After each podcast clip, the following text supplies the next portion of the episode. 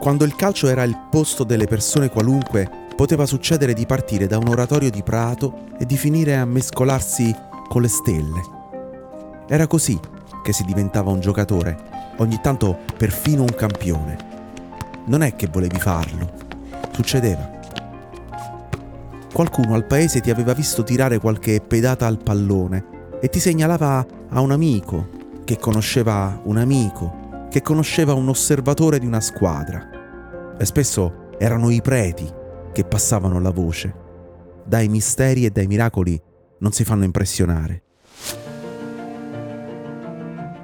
Quando il calcio era un posto per le persone qualunque, ai preti poteva toccare perfino la parte del diavolo in questa storia si prendevano la colpa di aver messo loro il pallone nella testa dei ragazzini.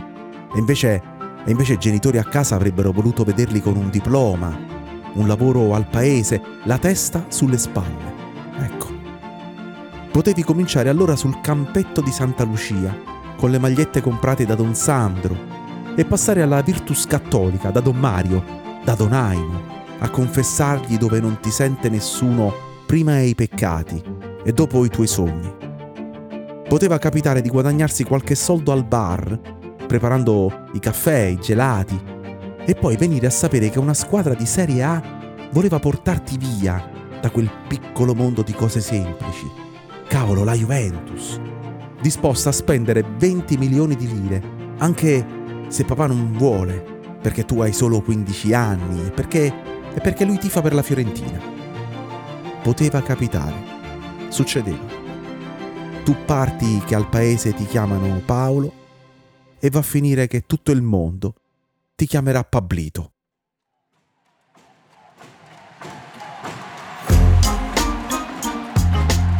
Io sono Angelo Carotenuto e questo è Rimbalzi, un podcast di Cora Media.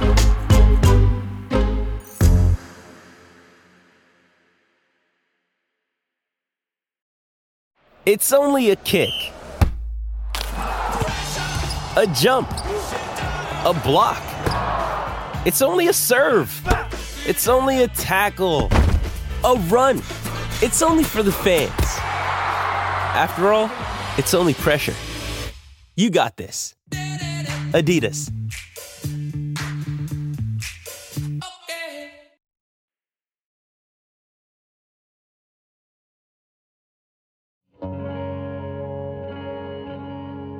Bergomi.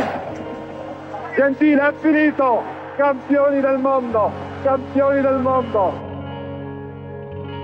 Un cognome comune, normale, il cognome più diffuso in Italia. Ce l'hanno 78.000 famiglie. È un fisico come tanti, pure questo. Le gambe fragili, le braccia esili, la faccia sottile sottile che nei momenti duri si farà scavata. Scavata ma pulita. A 13 anni Rossi voleva fare l'astronauta. Appartiene alla generazione che ha visto Neil Armstrong in tv. Un giorno chiede a suo nonno ma come si fa ad andare sulla Luna? E il nonno gli risponde Eh Paolo, andare sulla Luna. Si deve prima asfaltare tutta la strada. Papà Vittorio lavora in amministrazione per un'azienda di tessuti. Mamma Amelia fa la sarta. È questo il mondo genuino che lo tiene a galla quando il calcio gli dà tutto, glielo toglie e glielo ridà fino al capogiro. Se vieni da un guscio così, non pensi di andare a comprarti uno yacht da 50 metri, nemmeno se diventi il sinonimo di Italia in ogni parte del mondo. È più probabile invece che da questo mondo tu voglia fuggire. Lo abiti perché devi, ma ti mette a disagio. Finisci che hai fatto piangere il Brasile, ma appena possibile provi a scappare. Chiama in avanti Cabrini. Rossi, gol! Rossi! Italia in vantaggio, Rossi! Gli amici più veri di questo mito mondiale sono un macellaio un ragazzo che ha un banco al mercato, un imbianchino, un venditore di oro. Con loro Pablito è sempre rimasto Paolo. Quando il calcio ha smesso di essere un posto per delle persone qualunque, le persone qualunque si sono ritirate. Rossi si è ripreso il suo cognome per mescolarsi alla folla e ha fatto una vita da signor nessuno, in viaggio con gli amici, quei quattro là, in Belize, in Giamaica, senza farsi vedere, e poi nascosto, come Mina, in un lembo di terra della campagna di Arezzo, non per fare lo snob né per nascondersi. Se uno lo chiamava rispondeva. Se uno diceva dai parliamo, lui rispondeva vengo alla stazione a prenderti, rimani a pranzo. Aveva solo voglia di stare all'ombra, voglia di pace, voglia di conoscere la vita, la vita vera, la libertà. Aveva la curiosità di chiedere che cosa fanno i tuoi figli, a che ora li fai tornare a casa. Lo avevamo portato in cielo, ma del cielo gli piacevano le nuvole, imprendibili. Le nuvole non le puoi toccare. Quando era Paolo Rossi, tutto attaccato, e non poteva, aveva l'Italia ai suoi piedi una volta ha raccontato che solo la pittura l'ha spinto a sfruttare il nome e la popolarità, la sua grande passione. Telefonava agli studi degli artisti, si presentava, sono il centravanti, quello del mondiale, e chiedeva di poter stare mezza giornata con loro, a guardare. È andato sei o sette volte da Renato Guttuso, da Ernesto Treccani, da Giuseppe Migneco. I quadri sono stati a lungo la sua droga Qualche volta si è fatto aprire di notte dei musei per guardarli meglio da solo, via dalla folla. Lui che in mezzo alla folla, in area da rigore, invece si muoveva a meraviglia. Lui che è stato dipinto in maniera perfetta con 22 parole messe in fila dal giornalista Mario Sconcerti. In aria si alzava della polvere, intuivi un gruppo di corpi e se la palla andava in porta era stato Paolo Rossi fallo di Rumenighe Fuoriali, battuta la punizione cross di Gentile gol ha segnato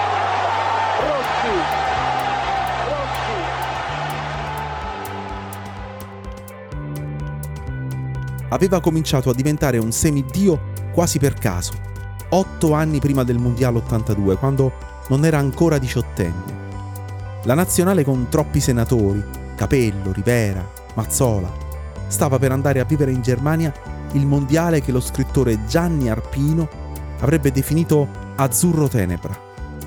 Rossi era invece in viaggio per Cesena, una partita di Coppa Italia.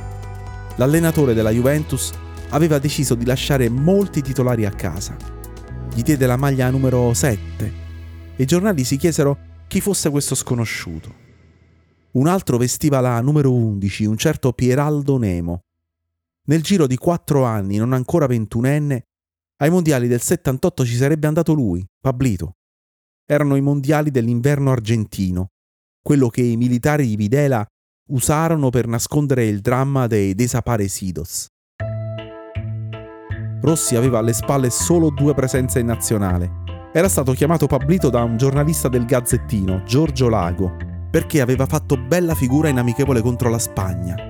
Me gustò moltissimo Rossi, aveva detto il loro CT, mentre alla partita seguente, senza di lui, l'Italia aveva fatto 0-0 contro la Jugoslavia.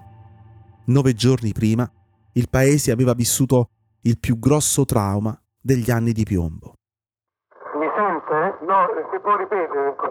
Non posso ripetere, guardi. Allora, lei deve comunicare alla famiglia sì. che troveranno il corpo dell'onorevole Aldo Moro sì. in via Caetani Caetani, che è la seconda traversa a destra di via delle botteghe oscure. Va bene? Sì. Lì c'è una Renault 4 rossa. Rossi centravanti in Argentina nel 78 era stato un'intuizione del CT Enzo Bearzot. Rossi centravanti al Mondial di Spagna 82 lo stesso, con una differenza enorme. La prima volta Bearzot aveva assecondato il vento di una richiesta a furor di popolo. La seconda invece il furor di popolo lo aveva contrastato. Pablito aveva tre menischi in meno, in un periodo nel quale toglierne anche solo uno metteva paura a chi si operava. Tre menischi in meno e due anni di squalifica sulle spalle, senza aver fatto niente, avrebbe spiegato lui. Due anni di squalifica per essere stato seduto una sera a un tavolo con delle persone sbagliate. Un episodio di due minuti. Una pugnalata alle spalle, la chiamava. Sembrava una di quelle chiacchierate che arrivano a fine stagione, quando un pareggio può star bene a tutti. E invece stava arrivando la fine dell'innocenza del calcio italiano. Quello che i titoli dei giornali chiamarono il Toto Nero. 11 giocatori, 9 di Serie A, 2 di Serie B. È il presidente di una società calcistica. Non Rossi, lui non finì in carcere come Albertosi, Giordano e gli altri, ma un compagno di squadra al Perugia, dove si era trasferito dopo la retrocessione in B del Vicenza, aveva fatto il suo nome. Eppure in quella partita sospetta contro l'Avellino aveva segnato due gol. I giudici della quinta sezione penale del Tribunale di Roma assolsero tutti dal reato di concorso in truffa aggravata, perché il fatto non sussisteva. Non c'era una legge contro la quale avessero operato, ma la non punibilità della magistratura ordinaria non significava innocenza per il mondo del calcio. A salvarlo fu la radice di quel piccolo mondo semplice dal quale veniva. Il bar, la strada da asfaltare fino alla luna, la consapevolezza di avere la coscienza pulita. Un anno prima del Mondial di Spagna nessun giornale includeva il suo nome nella lista teorica dei 22 convocati. Berzot lasciava che girasse la versione secondo cui avrebbe deciso all'ultimo istante. Ma il nome di Rossi dalla sua testa non era uscito mai. Era andato a trovarlo durante la squalifica e lo aveva trovato con i fianchi grossi disse i fianchi grossi come quelli di una fattrice normanna, ma si mise ad aspettarlo e per aspettarlo si mise contro tutti. Rossi nel frattempo era tornato alla Juventus. Si presentò al primo giorno d'allenamento con una maglietta gialla e un bermuda carta da zucchero, casual, il ritratto della normalità, come sempre. Di nuovo Rossi, di nuovo Rossi su calcio d'angolo, terzo gol di Rossi. Rivediamo il calcio d'angolo di Cotti, il tiro è di Graziani, la deviazione è di Rossi, è di Rossi l'ultima deviazione, tripletta di Rossi al ventinovesimo l'Italia. E poi venne questo giorno qui, il giorno di Pablito al Sarrià, i tre gol al Brasile. Il giorno in cui giocò con una collanina di corallo bianca e rossa comprata dai suoi amici su una spiaggia di Barcellona, un ristoratore di Vicenza e l'ex vicepresidente del Vicenza, quello che gli aveva fatto firmare il primo contratto, 800.000 lire al mese e 50.000 per ogni gol segnato, quando Pablito tornò Pablito e non smise mai più di esserlo. Oggi lo stadio Sarrià non esiste più, lo hanno abbattuto Il ragazzino che esordì con lui, quello che aveva la numero 11, venne promosso in Serie A con la sua squadra, il Catanzaro, il giorno dopo Italia-Argentina del 78, Pieraldo Nemo. Ma Pieraldo non tornò mai più nel grande calcio. Venne subito dopo ceduto al campo basso. Perché così andavano le cose quando il calcio era un posto per delle persone qualunque partivi da un oratorio di prato e finivi per mescolarti alle stelle. Ma le nuvole, Pablito, che cosa sei stato, Pablito? Le nuvole sono più belle delle stelle. Un giorno, molti anni dopo il Mondial, quando Pablito era mina, era una nuvola, la sua bimba di quattro anni torna da scuola e gli chiede: È vero che sei un campione del mondo? Che hai fatto i gol? Anche io sono famosa. E allora Paolo, non Pablito, Paolo l'ha presa in braccio e le ha dato un bacino e le ha raccontato che sì, era vero, e quello era stato il suo lavoro. Aveva fatto dei gol, era stato campione del mondo, ma non c'era niente di speciale. È capitato. Tutto qui.